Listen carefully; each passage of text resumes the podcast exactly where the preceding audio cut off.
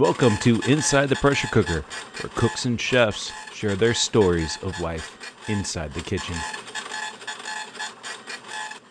I think everybody that's in this industry kind of understands that chefs are competitive, but they're not necessarily competitive with other chefs all the time so much as they are themselves. Like just the thrill of learning new stuff, of testing yourself, like constantly pushing your boundaries into, you know, techniques that you don't know, ingredients that you've never been shown. I think that's the most exciting part of doing this at all. And that's Chef Morris talking about his inspiration and what keeps him going and driven on a daily basis. Uh, just that constant, we'll call it curiosity, right? The curiosity to learn, the curiosity to grow, the curiosity to to push yourself to see how far you can go. Um, it's in all of us. But where is yours at, right? How far can you push yourself? Um, how far will you allow to push yourself? Chef Morris, how are you today, sir? Doing well, chef. How are you? Oh man, living the life. Definitely. Well, I really, really, really appreciate you jumping on with this. Um, I know time is is pretty precious. Um, free time uh, is pretty damn precious, right? Happy Um, to do it.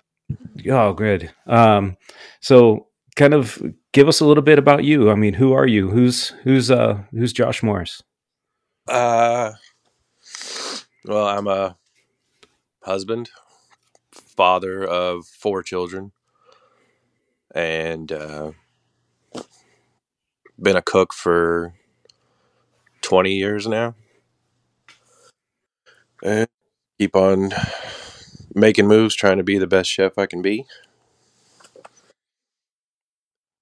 That's, I mean, that's pretty much I care about my family and cooking and music, and those are like the only three things that I I like. So, Right on. So, I mean, how do you find the time? How do you how do you find the time to balance work and home? You know, husband and uh, and four kids. I mean, I, I, I get it. I've been there. I've I've had my own struggles as both a husband and a father. Um, I've only got two kids, so I can't imagine. But I mean, you've got any tricks or anything that has worked for you, or maybe something that hasn't worked for you? uh, well, my wife is also in the restaurant industry, so I mean that's how we met. You know, 20 years ago. We've been married for 10. But I mean, it gets, it does get rough because there's, you know, there's days at a time where I just straight up don't see my family. I leave for work before they get up to go to school. I get home from work after they've already gone to bed. And uh, you really just got to take the time that you do have and make it the best that you possibly can. You know, I grew up with my parents working a lot, so I was alone a lot. And I kind of, I don't know, I learned how to be good at being alone, I guess, in, in, in some kind of way. Like, I honestly prefer it. But um, I didn't really want that for my kids as much as I was alone. Sure. You know, they have their grandmas that take them, they have their sisters that take care of them. And me and my wife kind of work opposite schedules. So there's always someone home with them. Right. But there are, you know, there are sacrifices you have to make in this business. That's just a part of it. Well, and and we know that, but how do your kids handle those sacrifices? I mean, they're making sacrifices and they don't necessarily know it. I mean, so what are some of those challenges you've had to face with them on that, or helping them Um, ex- understand? um, I think, you know, I'm pretty frank with my kids. Like I have pretty frank, honest conversations with them. I'm not, I don't lie. I don't beat around the bush. So I tell them like, this is, this isn't just daddy's job. Like this is daddy's career, his life. This is his passion. This is what he wants to do. And there are going to be some days that I don't see you, but the days that we do see each other are going to be the best days. You know, we go to the park, we get donuts, we get pizza and watch movies, you know, whatever it is that they want to do that day, I'm all about it. They donuts make everything better, don't they? and you know, they get it that sometimes daddy just worked, you know, three back to back 18 hour days. So he's going to be a little tired. Like my kids are very understanding for the most part. It does suck when they kind of have those moments of breakdown and they're like, we just miss you. I'm like, I miss you guys too. Yeah, those are fucking daggers, aren't they? Yeah, it's hard. But I mean, you just got to remember what the end game is and keep your focus on that and try your best to control the short game. Right. End game. We'll talk about that here in a little bit uh, towards the end, too. Um, Now, you've been in the industry 20 years, right? And, yeah. you know, so I've had the pleasure of working with you for, I think it was what, five or six years now? Yeah. Um, and you, like, I mean, I, so I know a little bit about your background. I mean, you've gone from, you started in the industry, dishwasher to cook, I mean, into a management role, back into a, a, cook role, back into a management role, back into a cook role. I mean, so you've kind of been all over that a little bit, like, um, which isn't a bad thing, right? Um, you know, you mentioned it, and um, I've always said this as well. I mean, sometimes you got to take a step back to take a step up, right? Yeah. And um, but what is what is something that you've learned during that time of like when you take that step back to just cook that uh, is something that you've learned and because every time you get into a management role there's more that you're going to learn more about the business and operations mm-hmm. um, you know so what is some of that stuff that as cooks always take for granted where you're just like man if you only fucking knew um in a manager role or sous chef, chef, whatever the case may be, there's you know, there's you have to be so much more than just one thing. I think that's the part that some cooks just don't really understand is that you get to cook, you get to do one function. When you're in a manager role, you have to be a cook, a best friend, a boss, a counselor, you know, uh, Excel spreadsheet professional. I mean, like you have to do you have to do a dozen different things and you have to do it every minute of every day that you're there. There's so much more to balance. When you're a cook, there's especially for somebody that's gone from a manager role back into being a line cook. Mm-hmm. It's kind of a punch to the ego like you know that you're meant to do better things than this, but I mean, damn it, it is liberating. I mean, it is so much fun to get back on that line.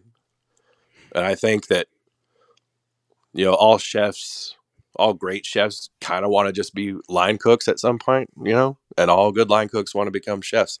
So it's been hectic, but also fun to kind of play this back and forth role. But I know that it's getting me to where I'm going. You know, this shit is chess, it ain't checkers. Yeah, absolutely. Mm.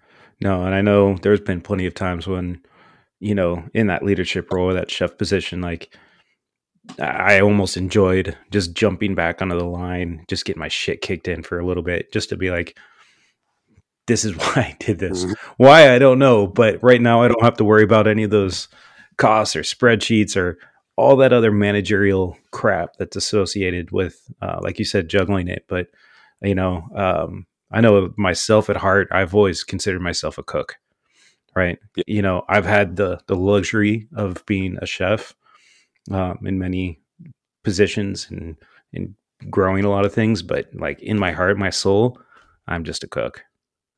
Yeah, I definitely feel that too. Yeah, I, I think just about any anyone worth their salt in the kitchen probably feels that way as well. So you know, there's plenty of those kids that come out of school um, that are just like, I am a chef. And you're like, yeah, you ain't shit, man. yeah, you can't even figure out how to use a deli slicer. Yeah, I'm gonna go sit over there. Yeah. Um, so with that, like, okay, um, someone walks into your kitchen, right? Their first day.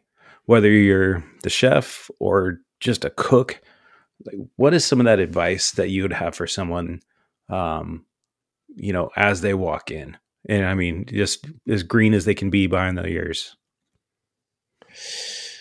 Um, best advice I could give somebody, whether I'm on the line with them or managing them, is find the person that has the best habits of cooking, of cleaning, of staying organized, of just being on top of your shit. Follow that person. Learn to do what they do. And then after you've learned what they do, learn to do it better than them. That's pretty solid. These kids that come in today that are just like like you said, green as can be, never had a cook job before. The quickest thing or not the quickest thing, the best thing that they need to learn very quickly is etiquette.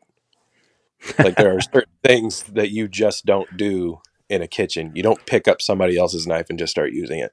You don't do that. You get your station set up first before you start worrying about what anybody else is doing. It's just learning those little steps. Oh, I always loved that new guy that came in and always had a, an opinion on how everybody else is doing their shit. Yeah. And but yet he couldn't lock down his own. Yeah. But he had opinions for everybody else. he didn't last. That would be the best advice I could give any new cook. All right. Pick up on the language, pick up on the etiquette, some damn social cues. Yeah. No, I mean, there's a lot said to cooking in uh, the line.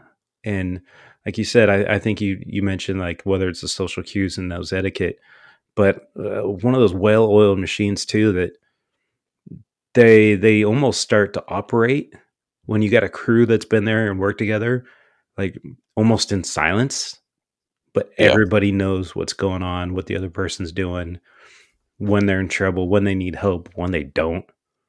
Mm-hmm. Um, and that's always a pretty beautiful thing to see too. Yeah, they don't need that new kid rolling in like a fucking yeah. Anyway, so but how do they know cooking is for them? How did you know it was for you? Um, when I was a kid, like I don't know, 12, 13 years old, was when uh, Emeril first came on TV and I used to watch that show with my dad, and we would come up with you know different dishes to do with each other, or I would cook dinner for my parents, and just try like little weird things. They didn't always love it, but it was fun for me. and I thought that was kind of the end of it. Honestly, was just like this is something I like to do at home, not a big deal. When I got a job at a restaurant, I started out as a host and a busser because um, it was such an entry level gig, you know. Sure. And I hated hosting. I don't like talking to people. I was a great busser though, because you can put your head down, you can stay busy, and you don't have to talk to anyone.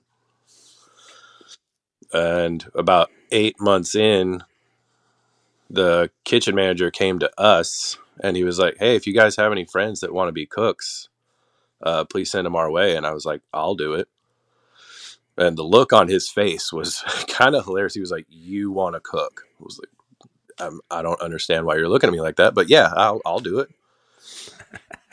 it was right towards the end of high school, so I was like, um, "My schedule's about to open up. I can work whenever. Um, it's more money than busing, so that sounds good to me." And he was like, "All right, I'll give you a shot, but you're starting in dish." Okay. Hmm. So I worked as a dishwasher at night for I don't know two three months before I started like scooting around there and watching the fry cooks and the flat top and seeing how things were done. Ask questions, be like, "How can I help? What prep do you need?" And eventually, just kind of folded myself into being dishwasher slash fry cook. Eventually, they moved me to the line they got another dishwasher. I didn't have to worry about that. And uh, I was on the line for I don't know three four months when there was one night where the entire kitchen crew walked out. and I can remember those guys like they were people that I knew like socially and through work too. So they were on their way out the back door. They were like, "Yo, you coming?" And I just kind of stood there, like not really knowing what to do. I mean, I was 17 years old. I didn't really know what the best move was, so I stayed and I closed the kitchen down by myself. Ooh, so why'd everybody walk? Um, I don't know, man. The kitchen in the restaurant we were in, in the town we were in, like everybody was mm. drunks and junkies and drug dealers. So, like, none of these people were what you would call particularly reliable in the first place. Sure. But I don't know. They used to bitch about everything all the time. And eventually they just kind of, they were like, this is it. We're leaving. And I stayed behind. I closed the kitchen till about three o'clock in the morning. And I was about to filter the fryers. And then the closing manager was like, you know what? Just go. We'll deal with the fryers in the morning. Okay. So they brought in a whole new crew and a corporate training team. And since I was like the last man standing, you know, I got moved up pretty quick to in a leadership role. And it just became something that I was good at.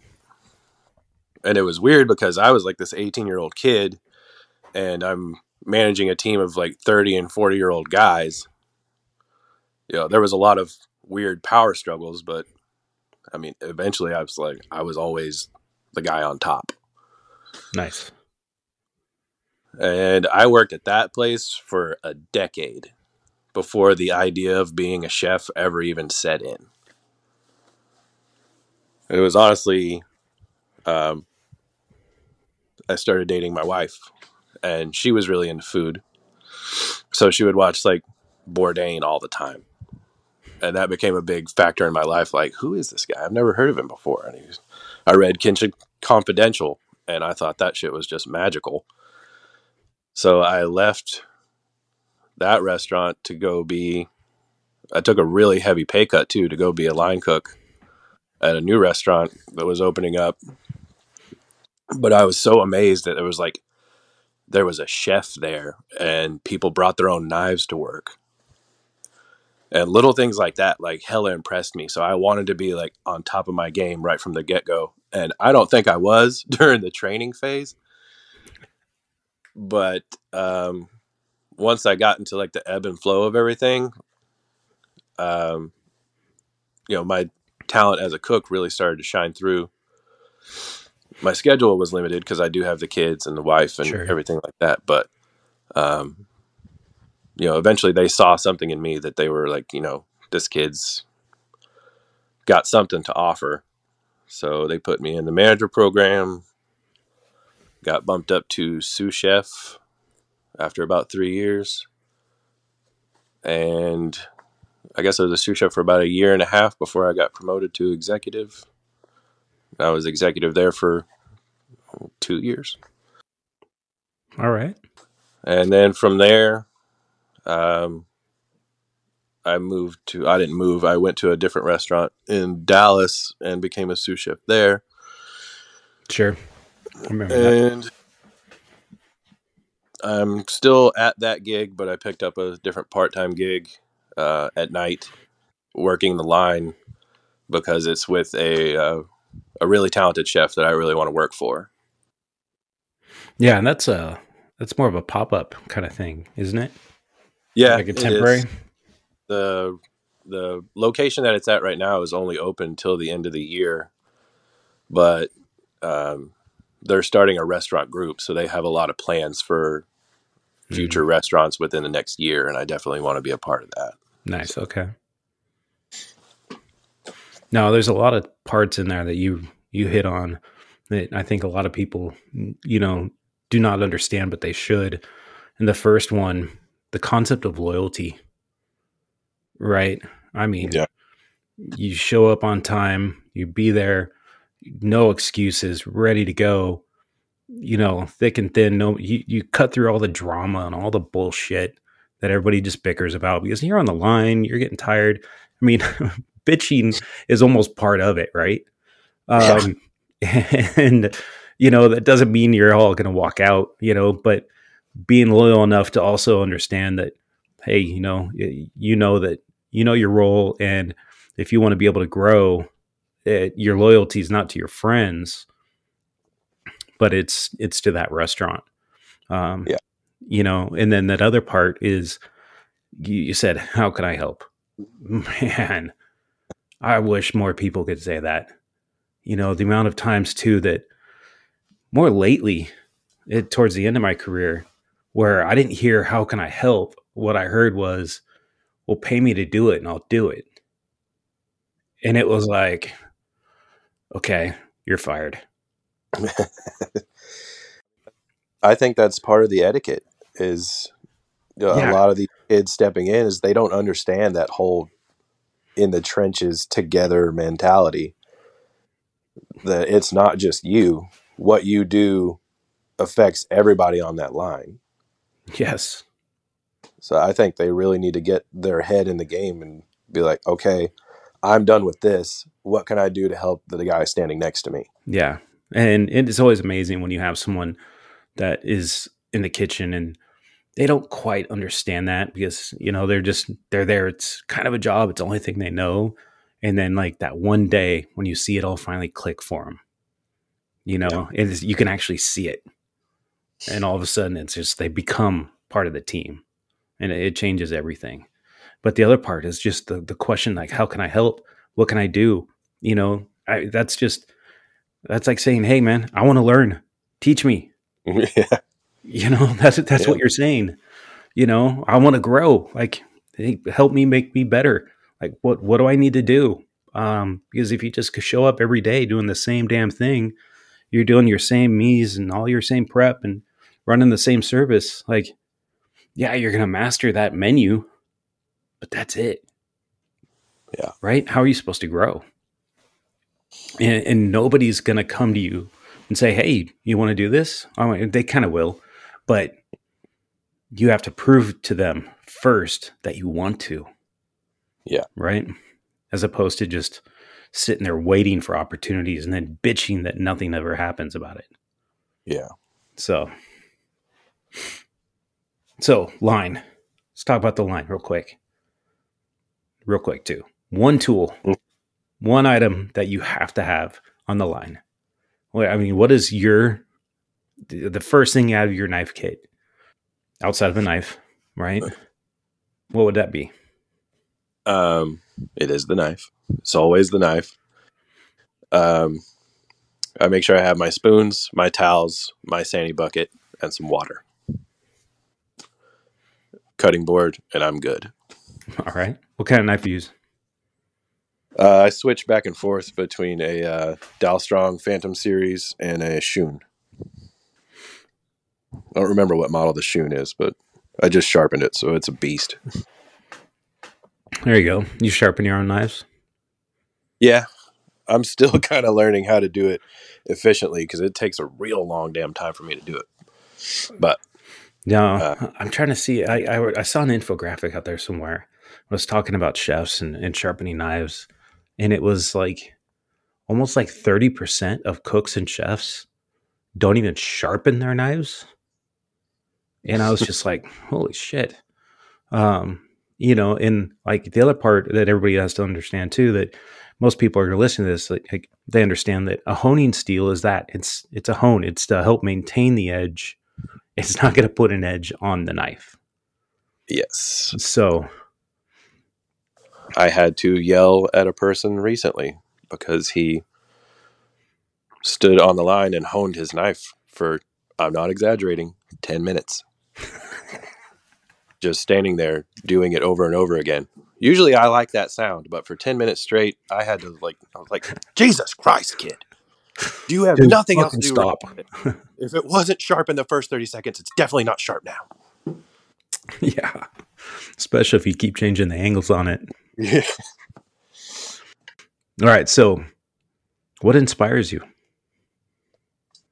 What inspires you to grow? I mean, I- I, know when I say inspired too, like we're driven by uh, a passion, right, to grow. And there's there's something about the food industry that um, man, I don't even know how to explain it. I mean, it's just in you, right? Yeah. Um, and then there's that drive and that inspiration that that you want to grow. Some people have it more than others. Um, you know, so what is that for you? Um, I think everybody that's in this industry kind of understands that chefs are competitive,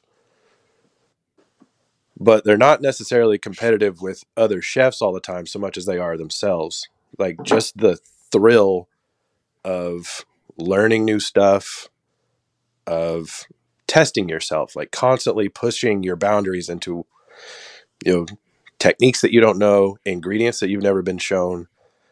Sure. I think that's the most exciting part of doing this at all.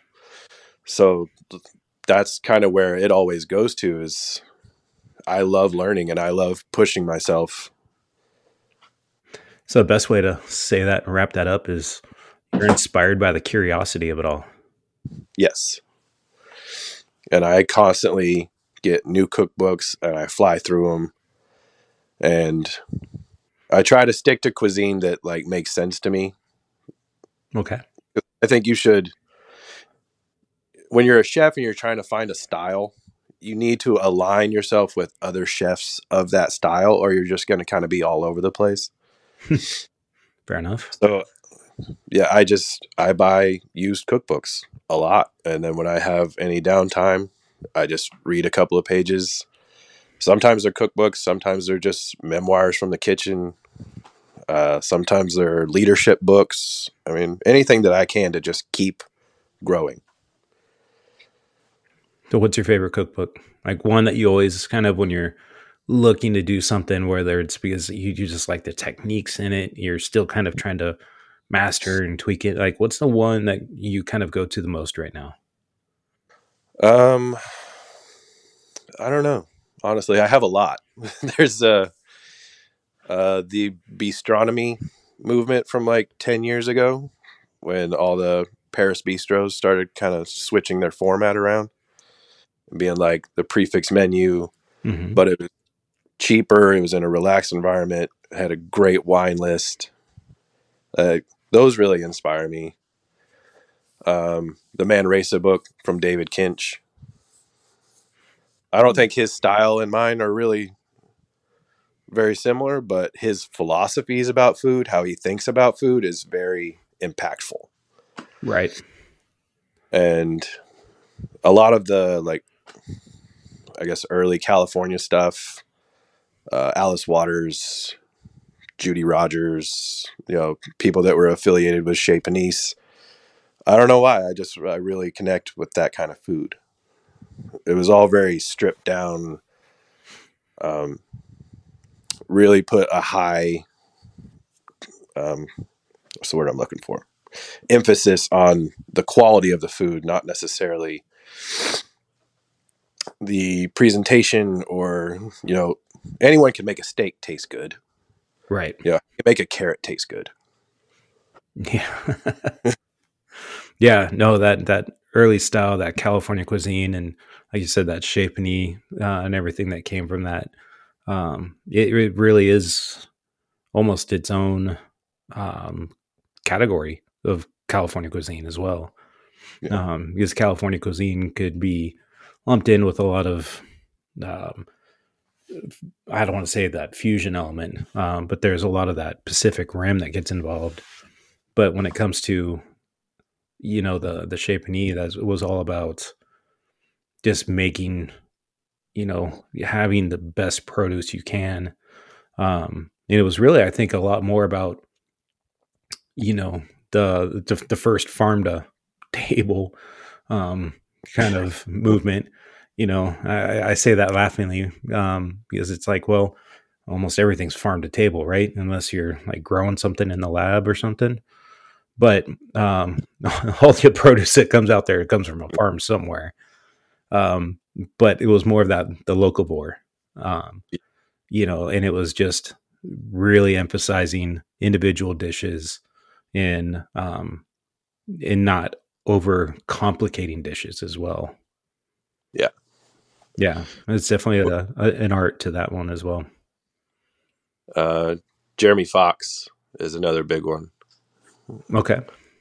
His book on vegetables is really good, and um, the chef that works under him, Andy Dubrava, I've been following him on Instagram, and they really take um, the old world like ideas of you know using every part of the plant or the animal, a lot of preservation techniques, and I think that's just fascinating. I think it's kind of something that got lost to time, and now everyone just you know they throw away their herb stems and they throw away their onion peels. Right. But there's so much cool shit that you can do with that if you just think about it.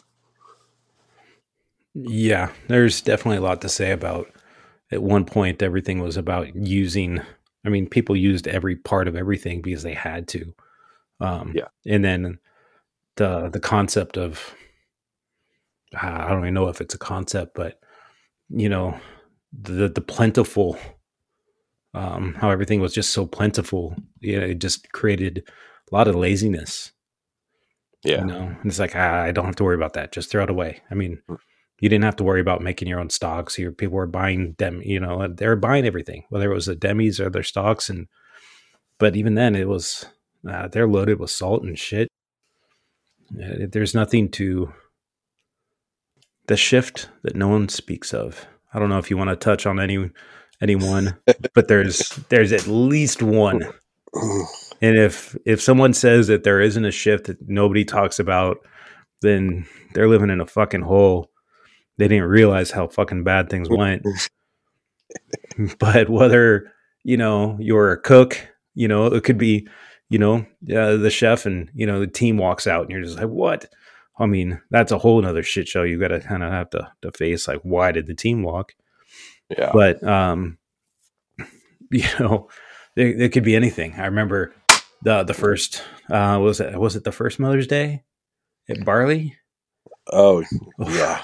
you know see and that's it right there, there's nothing else to say yeah. you know i mean so um so i've stolen that one from you now um you know so what what's one for you Well, at Barley, we had the sheer luck of was it high school graduations also falling on Mother's Day weekend. So Uh, every college Day.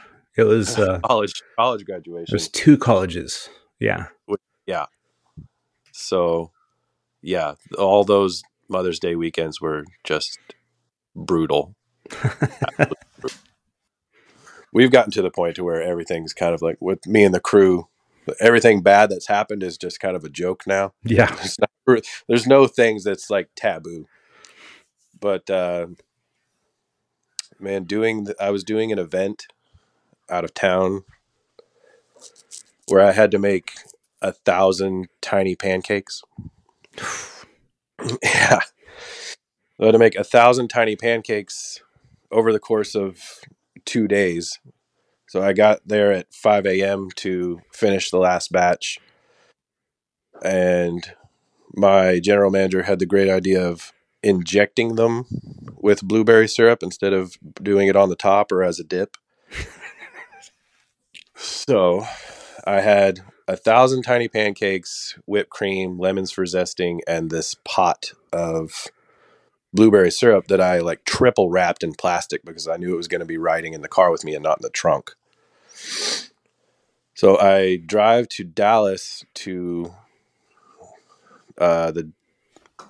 They told me that it was at the Dallas market, uh, the, like the marketplace, not the farmers market. So they gave me the wrong place to go. Anyway, so I'm sitting there for about 20 minutes texting everybody. I was like, "Where is everybody? Where do I need to go? How do I set up?" And this was like one of the first events I'd ever done too. So this was, you know, already anxiety yeah, a lot of anxiety. I want to do it perfect. And they were like, "Oh yeah, that's we're not there. We're at the farmers market." I said, "Okay." So I try to get back on the highway and I can't get over and I almost hit the median and I had to slam on my brakes and the blueberry syrup just goes flying all over the car. At that point, you're like, "Fuck it, I'm going home." Yeah, I mean, so I mean, luckily it was wrapped, so it wasn't a total loss. But I mean, damn it, man, I was already in a bad mood.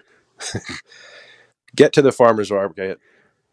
We end up being one of the busiest stalls. I'm glad everybody loved it, but I'm hand injecting blueberry syrup into tiny pancakes. My hands are already arthritic as fuck just from cooking for so long. Like I was in a lot of pain, but I just kept going through it. Didn't you Event- guys think about using like those little, uh, like those little plastic tubes that you just kind of, you know, um, I forget what they're called, but you just kind of fill them up um, with your syrup or something and just stick them into it, and then they can squirt it in themselves. No, that never occurred to us, chef. Oh, that's unfortunate. that would work for you. yeah, that would have been great. If someone had come up with that idea then. Huh. The event ends finally. I parked in the wrong place, so I got stuck behind all the trucks for an hour. I finally get back to the restaurant to drop off all the equipment, and it is just balls to the wall, shitty busy. It has been all day while I've been gone. Everyone is losing it. So I just jump in. I just like throw all that stuff in dish, jump on the line, start running the pass, start doing prep, make sure we're not like 86 anything. And it was just a hellacious, brutal ass service. And that day I worked from five o'clock in the morning till about 11 or 11.30 at night. And it was just absolute shit the whole time. And you're wondering to, why am I chef? Why do I do this? But you show up the next day with a smile on. You're like, let's go, bitches. Yeah, you do. When you're in that kind of position, when you're a leadership position and everyone's looking to you, uh, you have to put that face on. You have to keep that game face so that everyone else keeps a game face. Yeah, you can't let people know the Titanic's going down. Yeah, for sure. Yeah, oh, definitely. Big part. But yeah, that was one of the worst shifts I've ever worked. Yeah, moment of silence for all the others out there. so, what's next for you, man? Like you've you kind of taken that step back, you know, out of some leadership uh, right now. Um, you're having fun. You're cooking. Um, you know, kind of rediscovering yourself almost. Um, because there's a lot you learn about yourself again, and the opportunity to just cook and not not juggle and manage, right? Um, it, it allows a lot of mental space becomes cleared up, right? So, what are you planning for? What do you? What's your? What's next for you? Um, I think the goal is when this um, pop up is over, uh, the chef and the group that she's with are going to start uh, opening new restaurants. And I've already kind of talked to her about wanting to be a sous chef. And she seems pretty on board. So I think once this pop up is over, um, I'll go back to just having one job with them because it's a you know, it's a hugely talented chef Sure. you know I can learn a lot from, Well, and that's that's the biggest goal here. Is you've got three months. Don't fuck it up. oh, I won't worry about that. I don't fuck up, chef. well, you know, life happens. Life does. Well, what's something I'm not asking you? What's something we haven't talked about? You're just like, man, Uh, the questionnaire that you sent me, and you asked me a question: What is overplayed? sure. And yeah. I I gave an answer that you would probably scoff at. nah. Meat. Meat is overplayed. Now we're in the DFW area. We are Yeah. the home of the steakhouse. So I, in many ways, meat has been overplayed for in this area a while. yeah, Um, but it's so hard to get away from in this market. yeah. But uh, I mean, ever since COVID, I mean, the prices prices of meat have gone up, quality has gone down. There's been tons of shortages. I mean, I think it's just not just a responsible thought process to start doing more vegetarian focused dishes, but it's also a new challenge for people that have only that have always had steak on the menu or always had a pork chop on the menu or hmm, Sure. you know roasted chicken. As much as I love roasted chicken sometimes you just got to break off. Hmm. And like I said earlier like anybody can make a, a steak taste good. There's there's different ways of doing it and you can make the best steak that you can possibly make but it's still a steak Yeah. Start with a great steak and don't fuck it up. Yeah. So to really like push yourself in a direction of you know how do i take whatever we get from the farm if you're a farm to table place like they just dropped off you know 30 pounds of fennel what are we going to do with 30 pounds of fennel i don't know Pickles. you do a lot of pickles you do a lot of preserves you Yeah. there's a lot more fun to be had with in a situation like that than hey we got a case of steaks in Sure. No, I agree with that. using meat as an ingredient instead of the main focus, I think is a fun way to think about food. No, I mean there there's a lot that you've mentioned, and you know where you kind of brought know, when you said that um, when a, when a case of steaks comes in, it's like yeah, it's not as fun, you know. But that also well, there's no buts, right? But I won't say but again. Um, I think one of the problems we've had in the restaurant industry um, is we've become so detached from our food source. Yeah. Right. People are bringing in stuff all the time and steaks and all the middle cuts and all that stuff because that's just all they know. Right. Filet, ribeye, strip. It's like, Yep. what about the rest of the animal? Yeah. It's, you know, and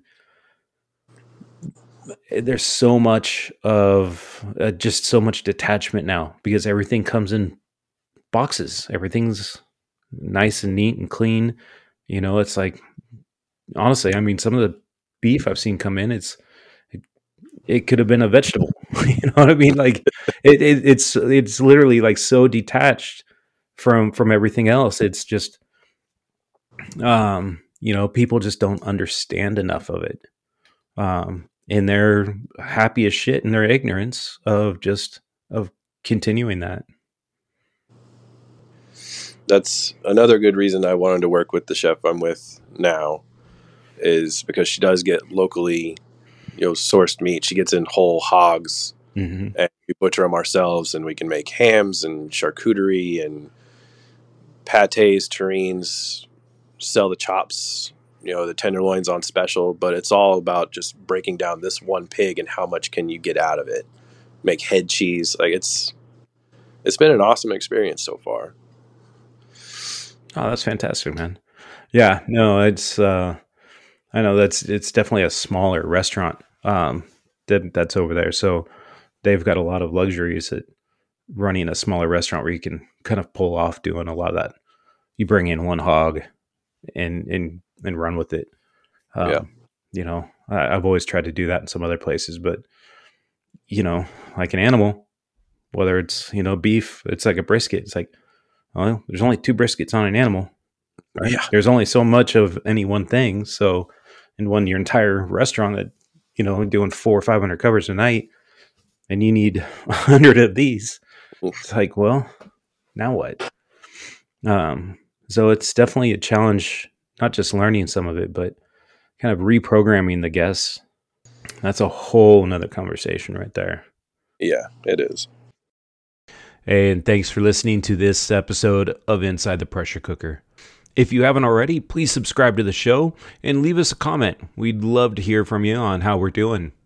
And lastly, if you'd like to be on the show, go to insidethepressurecooker.com and fill out the form. It'll tell me a little bit about you, some of your story, and how it applies to the show. We'd love to hear from you and love to have you on the show.